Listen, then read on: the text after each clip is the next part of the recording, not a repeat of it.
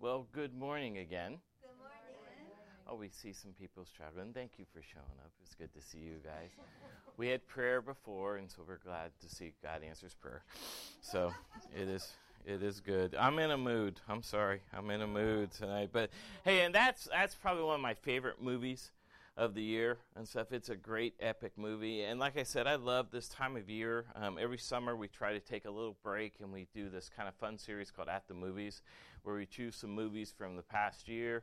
Um, I just I just believe I actually had a, a, class one time. It said called the theology of film, um, because I just really believe that um, you want to look for like the culture, what people believe, and what people are going after all you got to do is go to the movies. There's not a movie out there that doesn't have some kind of spiritual connotation or some kind of moral connotation and everything. And so it's fun to do this and, and get it uh, and do that. And so I'm, I'm excited that you guys are here. I'm excited um, for us to continue on. But um, as I said, I, I love that movie. Um, Infinity War is one of the probably the biggest movies ever. I mean, we waited how many years for them all to like show up, all the Marvel characters and and everything. And, and like I said, again, there will be spoilers. If you haven't seen the movie yet, I'm sorry. That's your fault. That thing came out in the spring, okay? So, so you really need to see it, but but I really do love that movie. But more important than that movie, more important than anything I'll say, are these words. Um, it, it, it, really doesn't matter what some movie says, some actor says. It doesn't matter what some pastor says. It only matters what these words say. Um, it's the only authority I have. It's the only thing that really makes any difference in any of our lives are these words. And this morning we are going to just dive in and look at this idea of being more than conquerors um, through this movie. But we're going to look at through Ephesians chapter six. So if you have your Bible, turn there. If you don't have a Bible, we have them spread out. Um, if you want to log into our Wi-Fi um, and use your electronic device. Um, it is GBC Guest. Just type in find more, all lower caps, you can do that. Um, but we are going to dive into this this morning. I'm going to ask out of respect and acknowledgement of the authority's words if you'll just stand with me.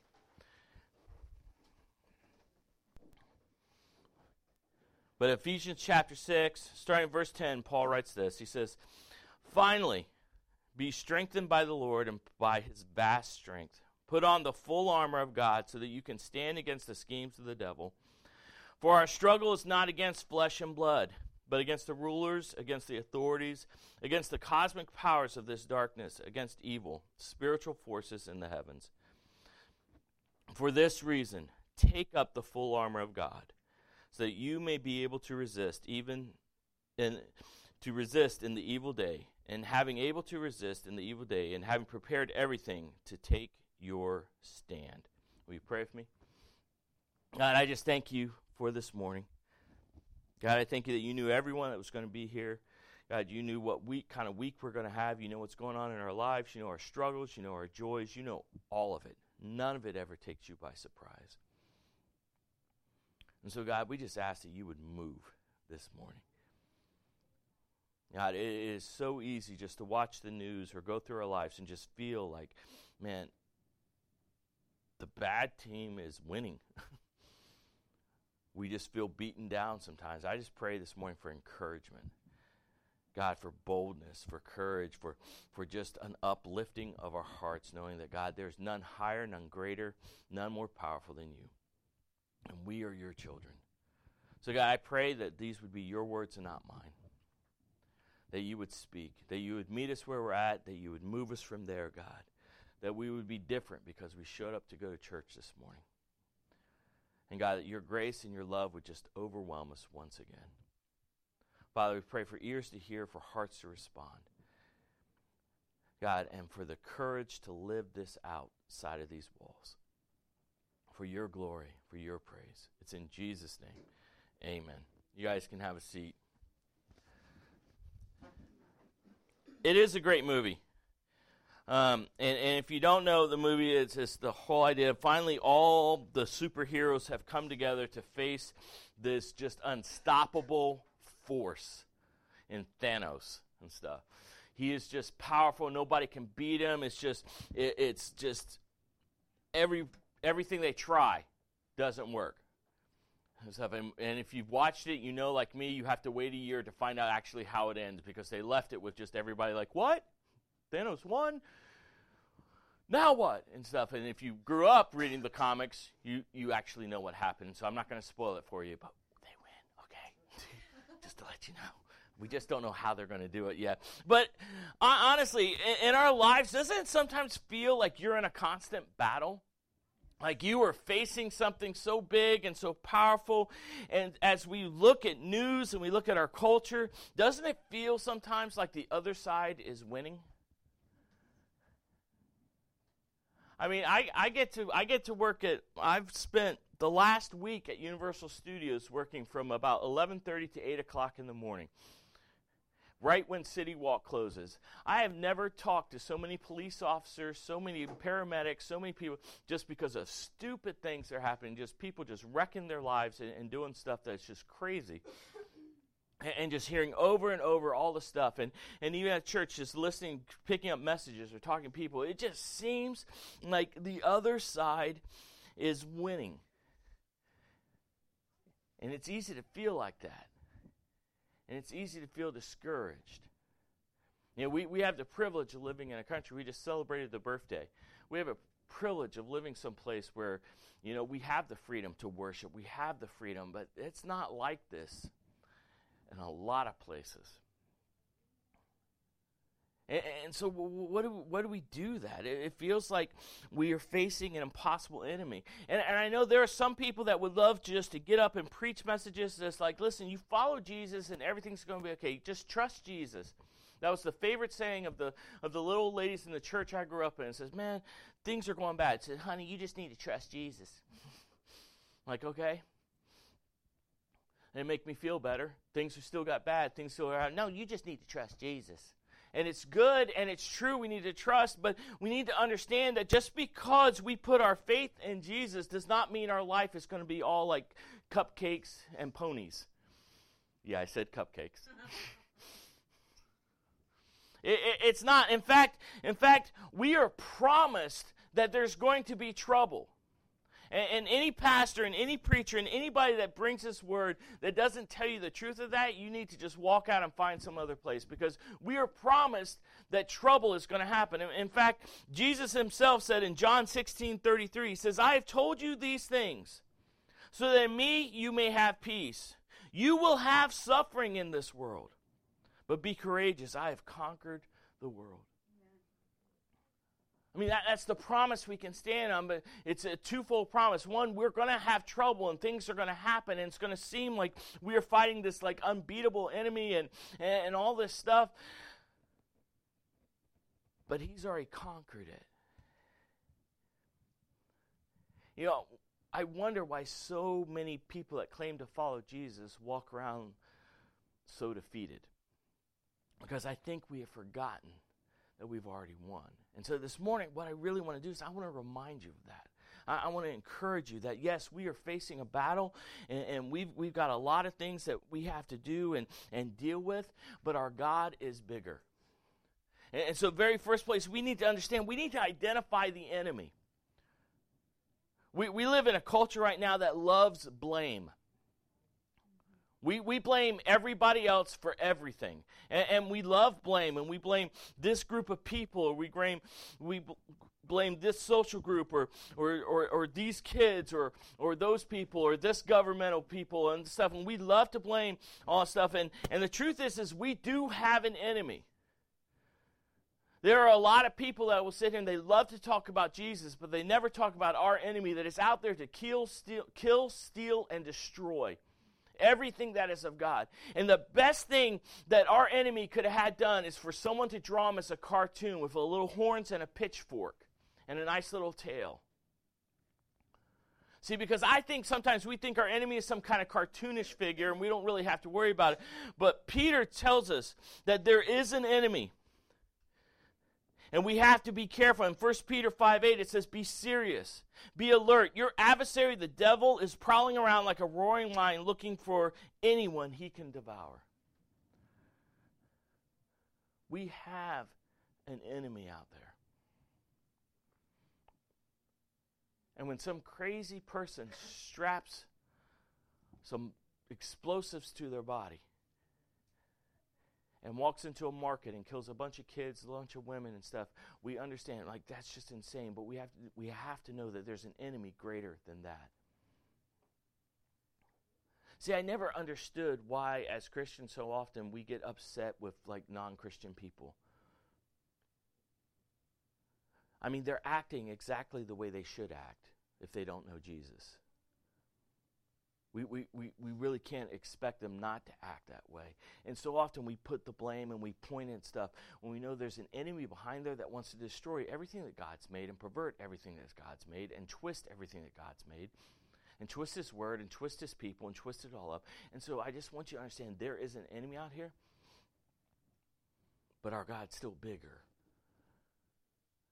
I'm not telling you this for you to be afraid. I'm just telling you to acknowledge this that he is powerful, but he is not all powerful. He knows a lot because he's been around for a long, long time and has made us the object of his study. But he, he's not all knowing, he's not all powerful. That's God. But we, we do have an enemy. And so I love that Peter warns us. He says, Be serious.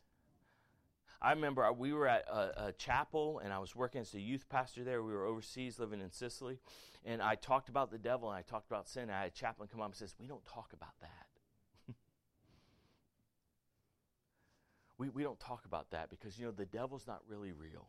That's just kind of a made up thing. Can I tell you something? If it's in this book, it has to be real because if one is wrong, then it's all wrong. And so just understand yes, we, we, we do have an enemy. There is an enemy. And so we have to stop playing the blame game. You know, it's these people, it's that thing. When we look at a world and you see everything going wrong, it's because we're fallen people in a fallen world. We, we have to identify it. We, we need to understand and know that every time I get up, that there, there are minions of evil saying, want to stop me from following God. There are minions of evil and, and, groups of evil that says listen i don't want you to get into this word. I don't want you to pray. I don't want you to do any of that stuff. And, and so we need to stop um, stop doing the blame game but we also need to stop just blaming everything on him too. You ever heard the saying the devil made me do it i tried that with my mama. She said well i can't spank the devil but i can spank you It's like we go to one extreme or the other extreme. There is nothing bad, and so we, we just don't acknowledge it, or we always say, you know, everything is of the devil, everything is devil. Can I tell you something? The devil can't make you do anything. You can choose to sin, you can choose to disobey. But we need to understand that this is a battle, and this isn't a, like a battle like a schoolyard fight.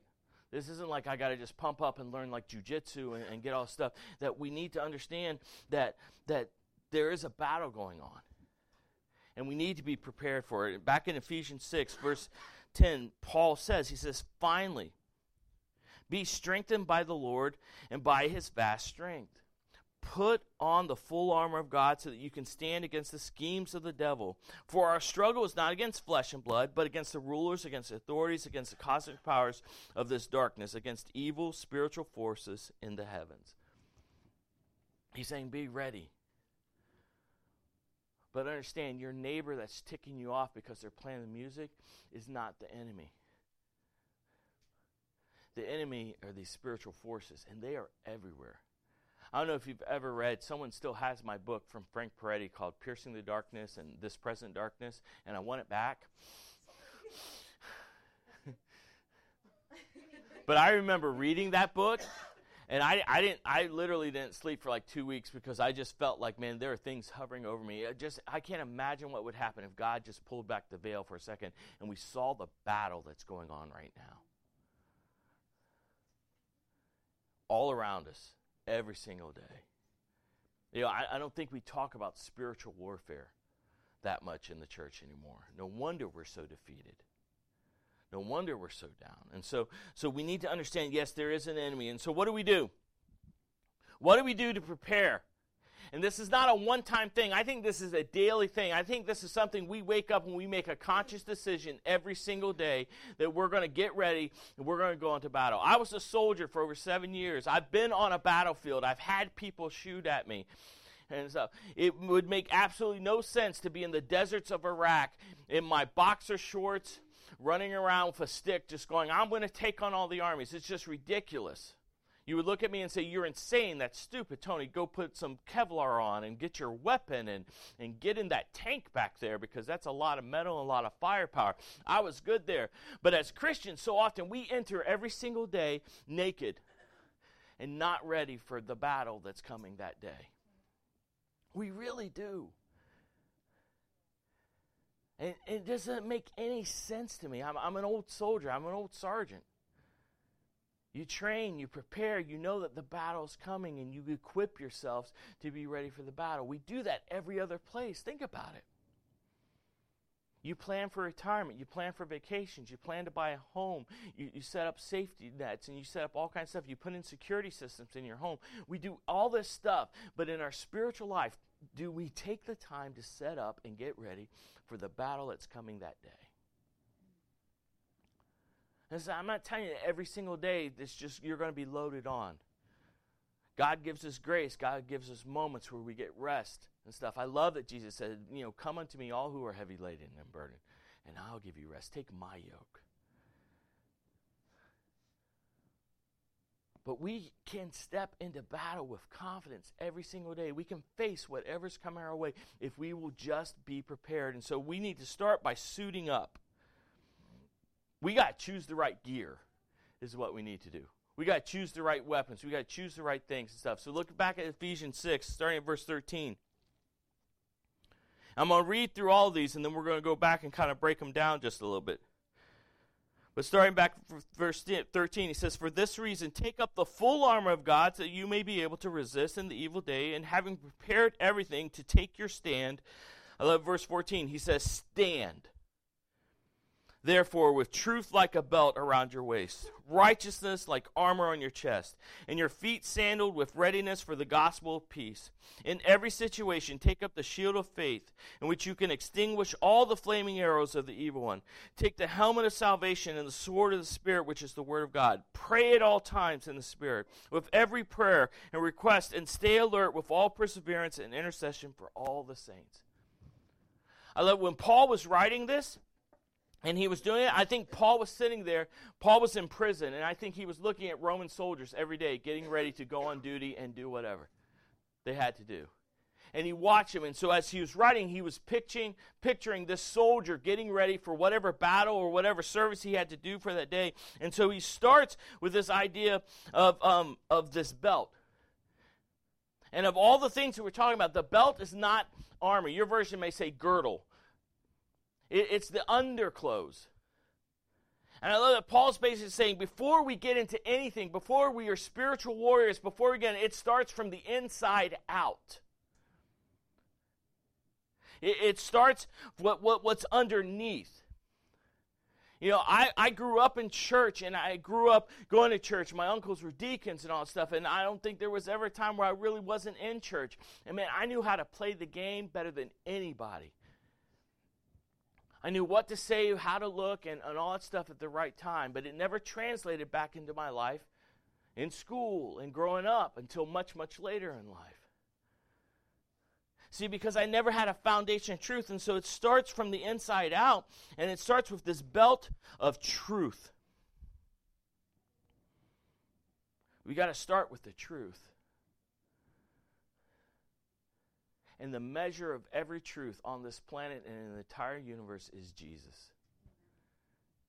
Jesus himself said one of the most provocative statements that probably caused more people a problem than anything else. He said it himself. He said, I am the way, the truth, the life. Not a truth, not a life, not a way, but the truth. All other truth is measured up to him into his words. And so we start with the idea that we need to know the truth. And the truth is is that we are created people, that God made us. We're not accidents. We didn't randomly happen. That God made us with purpose and we chose to walk away. And we chose to say, God, I'd rather do it my way. That Jesus came and he died and he shed his blood and he rose again. And we stand upon that truth and we gird ourselves with that truth before anything else. Because if it doesn't start with Jesus, I'm telling you, it's not going to end with Jesus. If it doesn't start with Jesus, it's definitely not going to end with victory. I know so many people that are so intent and they're very religious people. And they are hopeless because they don't know Jesus. It, it, it, starts with the belt, and then we go to the breastplate of righteousness. In verse 14, it says, Stand therefore with truth like a belt, and righteousness like armor on your chest. Now, a lot of people look at that, and a lot of, a lot of theologians look at that and says, "Well, that's when Jesus says that is God's righteousness put on it." But I love what Spurgeon talks about. Spurgeon talks about this righteousness as the right things to do. That when everybody else is doing wrong, because I'm girded and founded on truth, because I know truth and it's part of who I am, that when choices come and things happen, I can do the right thing more than anybody else on this planet, followers of Christ should always be doing the right thing. Which means we don't cheat on our taxes, we don't cheat on our families, we have integrity, we have honesty. We choose to do the right thing every day, even if nobody else is doing it. Man, we need people that say, I'm going to do the right thing. I'm, I'm going to live out the righteousness that God has placed on me. The living rightly is how Spurgeon calls it.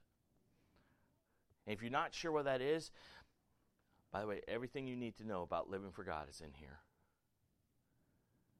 That's why I'm always harping read your Bibles, read your Bibles, get into the Word, get into the Word, because everything you need to know to be successful and to live a victorious life is in here. And so, yes, I, I, I gird myself with truth. I set that foundation. And, and then and then I'm because of that I can these all build on each other. So I can live and do the right things and do all that stuff and and live righteously and live the way God had planned for me and do it His way, not my way. And then it goes on in verse 15. Look at verse 15. It says, "In your feet sandal with readiness for the gospel of peace." Uh, so many times as Christians we think of a defensive position. You know, and a lot of the stuff, we have the shield, we have the breastplate, and so we just stand there, we just stand our ground, and we hope, and we wait till Jesus comes back. If that was the case, he would have never mentioned the sandals. See, because Roman soldiers, one of the greatest way to stop an army back in that time was to put spikes in the ground. And so Roman soldiers would save their money and they could buy their own armor, and most of them had to buy their own armor. And so they would get like these copper soled shoes so that they could keep marching forward. And so the idea for us is that yes, we, we are girded with truth and we are doing the right thing, but we are also moving forward because it is the power of the gospel to move forward. The gospel is supposed to go everywhere, and we carry it with us wherever we go. We're supposed to push the gospel out. We're supposed to take it into the uttermost parts of this of this planet. And so, yes, we, we have these shoes on and we're moving. It's so frustrating to me sometimes when, when I think about churches and I talk to my other pastor friends and we talk about this idea like, well, we feel kind of stagnant. It's like we're just standing still. Your faith and my faith was never meant to be a faith that just stands around. It was a faith that's supposed to move. Because the gospel is for everyone and we carry that and we march on. That is our that is our battle cry. The gospel for everyone. The good news. The only good news, the true news that Jesus came, and so we carry that where we go. That's that's the plan. That's why the church was created. Go into Jerusalem, Judea, Samaria, and to the uttermost parts of the world to do what? To carry the gospel. Any church, any person that's not mission minded you're in disobedience. The church is in disobedience because we are called to keep moving and keep moving. And so we, we, we were founded by truth. We're covered with the breastplate of righteousness and doing the right things, and we are moving forward. And some days that may be just a little tiny step, and some days it's great strides, but as long as we're moving forward, in our faith and in, what we're doing and in our mission. We continue to move forward. But, but as we're doing that, look at verse, um, verse, verse 16. And in every situation, take up the shield of faith which you can extinguish all the flaming arrows of the evil one. I love this. And when he's talking about the shield, these Roman shields, it wasn't like the little, like you see in Gladiator movie, they got the little round shield. Man, these were like full size body shields. And what they would do is they'd take those shields, they would march forward, they would set them down, then they would fire their, fire their arrows, bounce off the shield, pick up the shield, and keep moving forward. That's our faith. To dream things that are so big that if God's on them, they're going to fail to understand that God can provide, take care of every little thing, every little need. He's already got a plan for it. I have faith in that He's going to keep every promise, keep every word. Because of that, I can carry that and I can keep moving forward. The greatest tool, one of the greatest tools we have against doubt, the opposite of doubt is faith. It's trusting that God is who He said He is, that He's kept His word. And, and if you've forgotten that, or if you struggle with that, I guarantee you, if you've been a follower of Christ for any amount of time, you can remember a time when God showed up. One of the greatest gifts God gave us was memory. And so I challenge you this morning remember those times where God showed up, when you didn't think anything else was going to happen or no one else was going to show up, and God showed up, that He kept His promises, He kept His word, because my faith says God's bigger than whatever's out there. And so because of that, I can be shielded and I can keep moving forward. I can keep going. I can keep going because it's faith. That God's going to do what He said. He's going to finish what He started in me. He's going to finish what He started on this planet. He's going to finish it all. It doesn't matter what the enemy says. So That's one of his favorite tools to whisper that little doubt in your ear. You know, you may not show up this time. You may, you may not. You may not make it. In the end, it's the question: is how much do you trust God? Do you trust Him for His plan or for your plan? That's where I struggle because I have my plans. I know what they look like. I know exactly what's supposed to happen. And then God's like, no, it's not going to happen that way, and we're going to go this way. So, so where do we where do we trust? Because as soon as you lose faith, man, those darts are coming. And it is so easy to be discouraged in the world today, isn't it? So it's not only that, but we, we continue on. You go down to verse 17. He says, Take up the helmet of salvation and the sword of the Spirit, which is the Word of God. I love that he talks about this helmet of salvation, um, this idea that I'm going to put this helmet on, I'm going to guard my mind with the idea that Christ is coming, that Christ has saved me and everything. See, listen, I, I believe with all my heart, this old drill sergeant used to always tell me, Jesus got your heart, but I got your butt, you know? See, the battle's not in the heart usually for us. The battle's in our mind. That's why Paul says, don't be conformed to this world, but be transformed by what? By the renewing of your mind.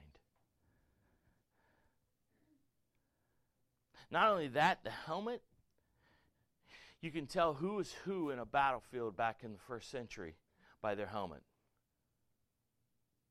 That helmet is not only our salvation, that, that, that message of what Christ has done for us, it is our testimony. They see us coming. Can I ask you something? Do people know that you're a follower of Jesus? Would you be convicted guilty by the way you live your life? I wonder for me sometimes because it, it, it's my testimony and, and, and this helmet that I carry with me. It says, this is, this is who God has made me and who God is making me. And I want everyone to see it's my salvation. But then it's also the sword, which is the Word of God. There are no more powerful words than these words. There are no greater words than these words. And if we don't know them, we are stumping us. We, we, we are disarming ourselves. I mean, this is why it's so important. That's why the Bible says to hide. The Bible says to hide my word in your heart that you might not sin against me. To to memorize it, to study it, to understand it, to to sit back there and just get pulled stuff. And you may read something today and you say, "Well, that really doesn't make sense for me." I guarantee you, God will use that and bring light to that later on in your life. That this word are the only words that matter. We share our testimony, we, we share what God is doing, and we live that out, but it is His word and His truth that's going to change lives and change the world. That's, that's why the author of Hebrews says it's sharper than a two edged sword. His word is. That's why Jesus says, Heaven and earth will pass away, but my word will remain. I mean, just imagine the power you have in your hands. I, I can't I can't think for a minute. I remember we were in Iraq and we were on what we call a phase line where all the tanks are lined up and all the Bradleys and everything. We're sitting there and we're just waiting for them because they're doing the, the um, ceasefire talks. And so we were guarding that. And here's this guy riding up on a donkey with a sword, yelling, Jihad, Jihad, Jihad. So I turned my Bradley gun towards him. He stopped, turned the donkey around, cussed at us, and then rode away, Jihad, Jihad, Jihad. He was ill equipped to face our tank. We had the best power. We had the most powerful weapon. As a Christian, you have the most powerful weapon, and yet it sits on our shelves dusty and unopened except on a Sunday morning. How can we do that? How can we walk into battle every day without these words in our heart? We can't. It doesn't matter what I say, it matters what these words says. And these words never go out of style or out of date. Everything you need to know about God is in here. And the things that aren't in here about God, by the way, you don't need to know them. and so we, we armor up, we keep doing that. And he doesn't even stop there. At the very last part of it, verse 18, he says, Pray at all times in the Spirit with every prayer and request, and stay alert with all perseverance and intercessions for all saints. I love that it's not really called a weapon, it's not everything, but prayer is the one thing that holds it all together. Prayer is the one thing our enemy can do nothing about. He can push and put laws away that says it'll be illegal. There are places in the world where people have maybe one page of this book where they are under severe persecution. There are all kinds of struggles going on. And the one thing that the, the, our enemy or anyone, any government official or any plan on this planet cannot stop is our prayers. Do you know that? Your prayer is so powerful that you can pray today and it can change someone's life in China on the other side of the world. You can pray today and God can change someone's life 10 years from now. Prayer is the thing that holds it all together. Prayer, that conversation with God, just talking to Him, sharing with Him. And it's a two way street, by the way. I think a lot of times we think prayer is us just telling God what we want. Prayer is also shutting up and listening to what God has to say to us. Uh, we can have the most amazing facility and, and, a staff full of people and, and all kinds of equipment and everything. And if we're not praying that God moves, then what we do means absolutely nothing. It is prayer that's going to change everything. And 30 people can pray and see an entire community turn towards Christ. Prayer is the thing that holds it all together. And so we need to be a praying people. We need to be praying. But the thing about all this stuff to suit up and all this equipment that we put on, you can't pick and choose what you want. You know, I think that's part of our culture. We've become a culture, we like the buffet line. You know, we get to pick and choose, like, I like this, I like that. Ooh, squash, stay away. You know, don't touch my plate, don't touch my food. I don't want that. I want, and we pick and choose. And I think so often we do that with our faith. We pick and choose the things that we like. We love the grace, we love the love. We don't like the holiness and the justice and stuff, and so we're going to stay clear from that. Let's, talk about forgiveness, but please don't talk about sin. You know, God, God, I'll, I'll read my Bible five minutes a day, but man, I can't spend a lot of time talking to you. Or I'll pray for people, but I may never share the gospel. You can't, you can't pick and choose you got to take it all. See, I just I just believe all my heart, God is an all or nothing kind of God. It's it's either, you know, He wants hundred percent of you. He's not some sadistic football coach that's yelling and screaming, saying, "Give me hundred and ten percent." I had a football coach like that in high school. It's like I want hundred and me being the smart aleck I was, I said, "Coach, that's mathematically impossible." really, having to start running laps till you throw up? Yeah, okay, coach, it's still impossible. I can give you hundred. God's not going to do that. God's not going to ask you for more than you have or more than you can do. He says, I just want it all. But I don't think God accepts anything less, though. We, we've got we've got to take it all. That's why, you know, go back to 613. This is why he says, this is why you must take up the full armor of God. Because when we take up the full armor God, we'll be able to resist in the evil day and having prepared everything to take your stand. In the very beginning of verse 14, to stand. And this world desperately needs Christians and followers of Christ to say, I'm going to stand. Even if it's unpopular, even if it costs me, costs me jobs or cost me friends, I'm going to stand. I'm going to stand on His truth and grace. I'm going to live this life out because no matter what comes my way, no matter what happens on this planet, my God is bigger and I'm going to stand. But you can't do that if you only pick and choose. It's got to be all. And I think so often we live a defeated life because we sit here and go, we've only chosen a few things or we're only doing a couple of things. God says, No, and get into my word. Talk to me. Share the gospel. Live a life of faith. Trust me. Surrender it all and watch what I can do. That's what we're called to do. But it's not only about suiting up and really quickly, it's also about teaming up. It's also about teaming. What I love about that movie is they had every, almost every Avengers character in there.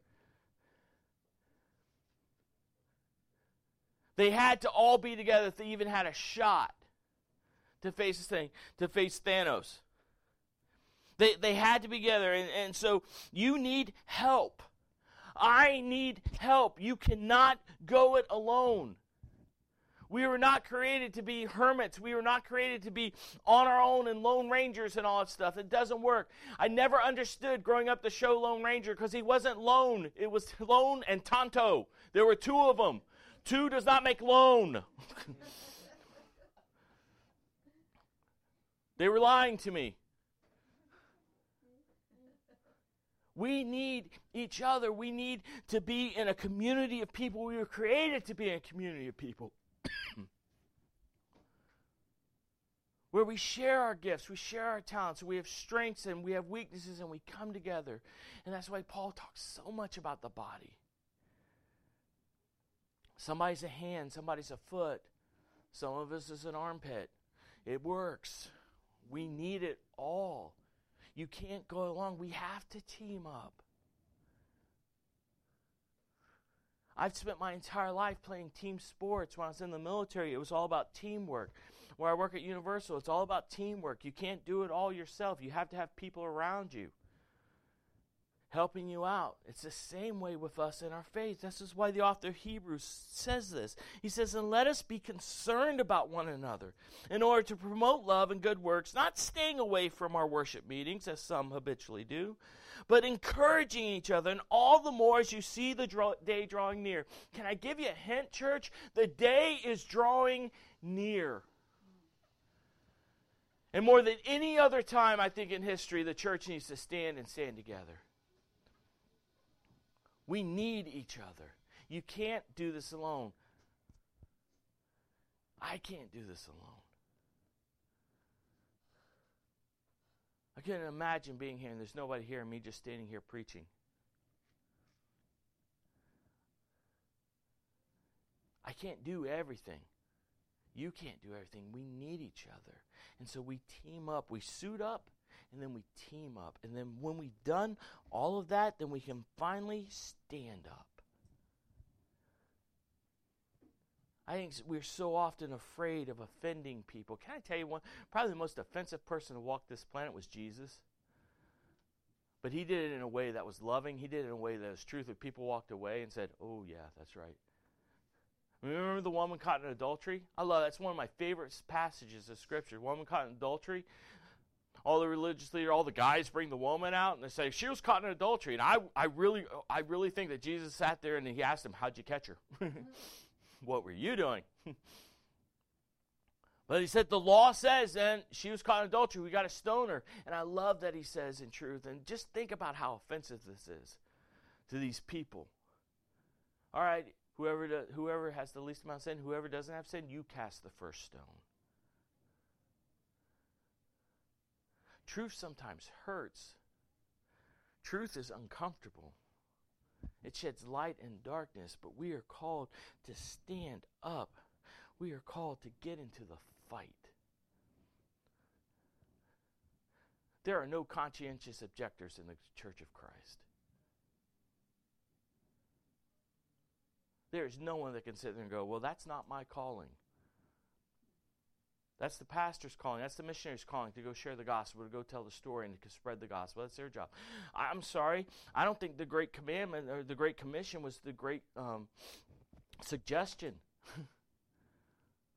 I, I think it says, go into all the world,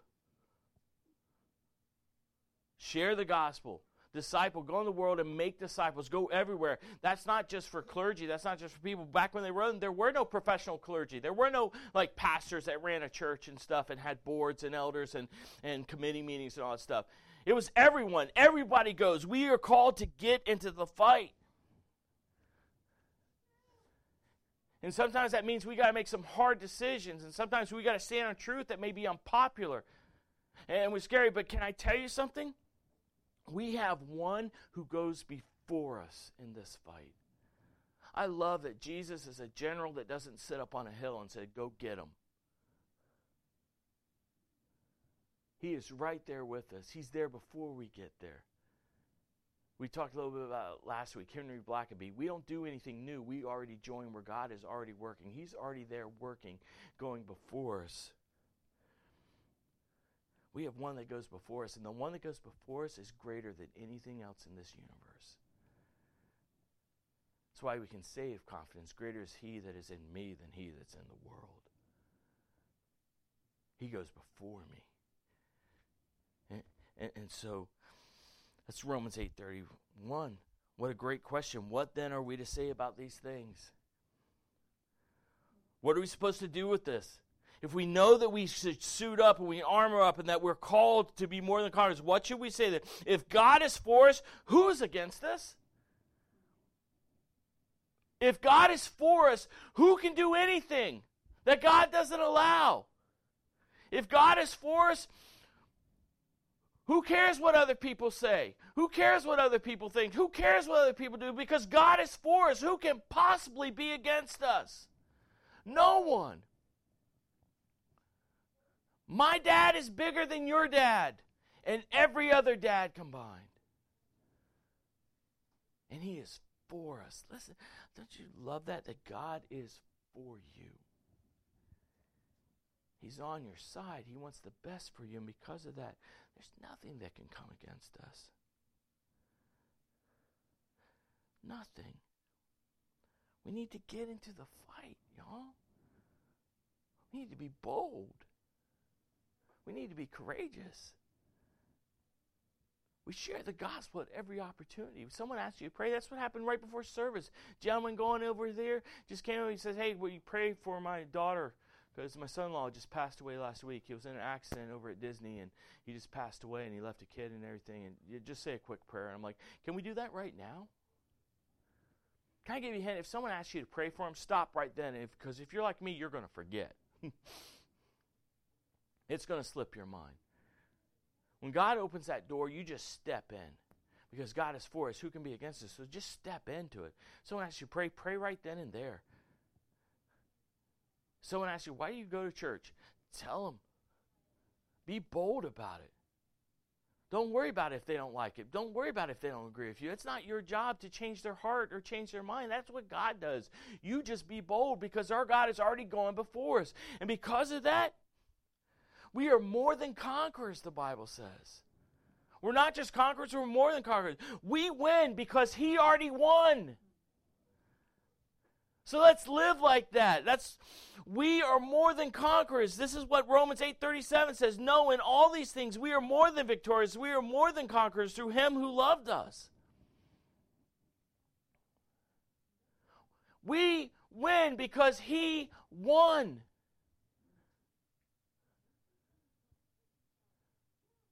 Thanos doesn't win. The devil doesn't win. All those we disagree with and, and don't agree with the same way and don't follow the faith, they don't win. Because Jesus has already won. It was enough what he did on that cross. And that's why someday, very soon, every knee will bow and every tongue confess that Jesus Christ is Lord.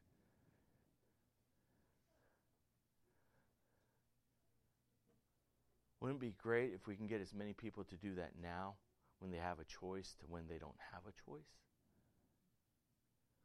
We are more than conquerors. Uh, Watchman Nee says this. Watchman Nee, the great missionary, great martyr, he says, Outside of Christ, I am only a sinner, but in Christ I am saved. Outside of Christ, I am empty. In Christ, I am full. Outside of Christ, I am weak. In Christ, I am strong. Outside of Christ, I cannot. In Christ, I am more than able. Outside of Christ, I have been defeated. In Christ, I am already victorious.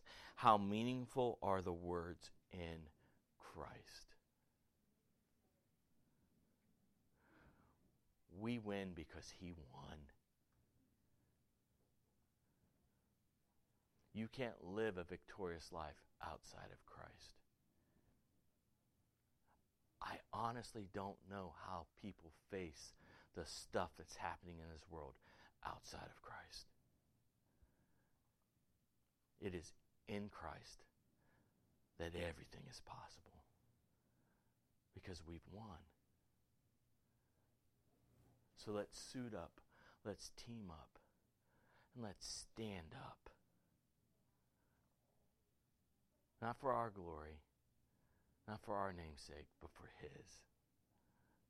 Because in Christ changes everything. We are more than conquerors. And we don't need special powers, we don't need special suits. We have everything we need right here. Let's suit up. Let's team up. Let's stand up. Let's pray.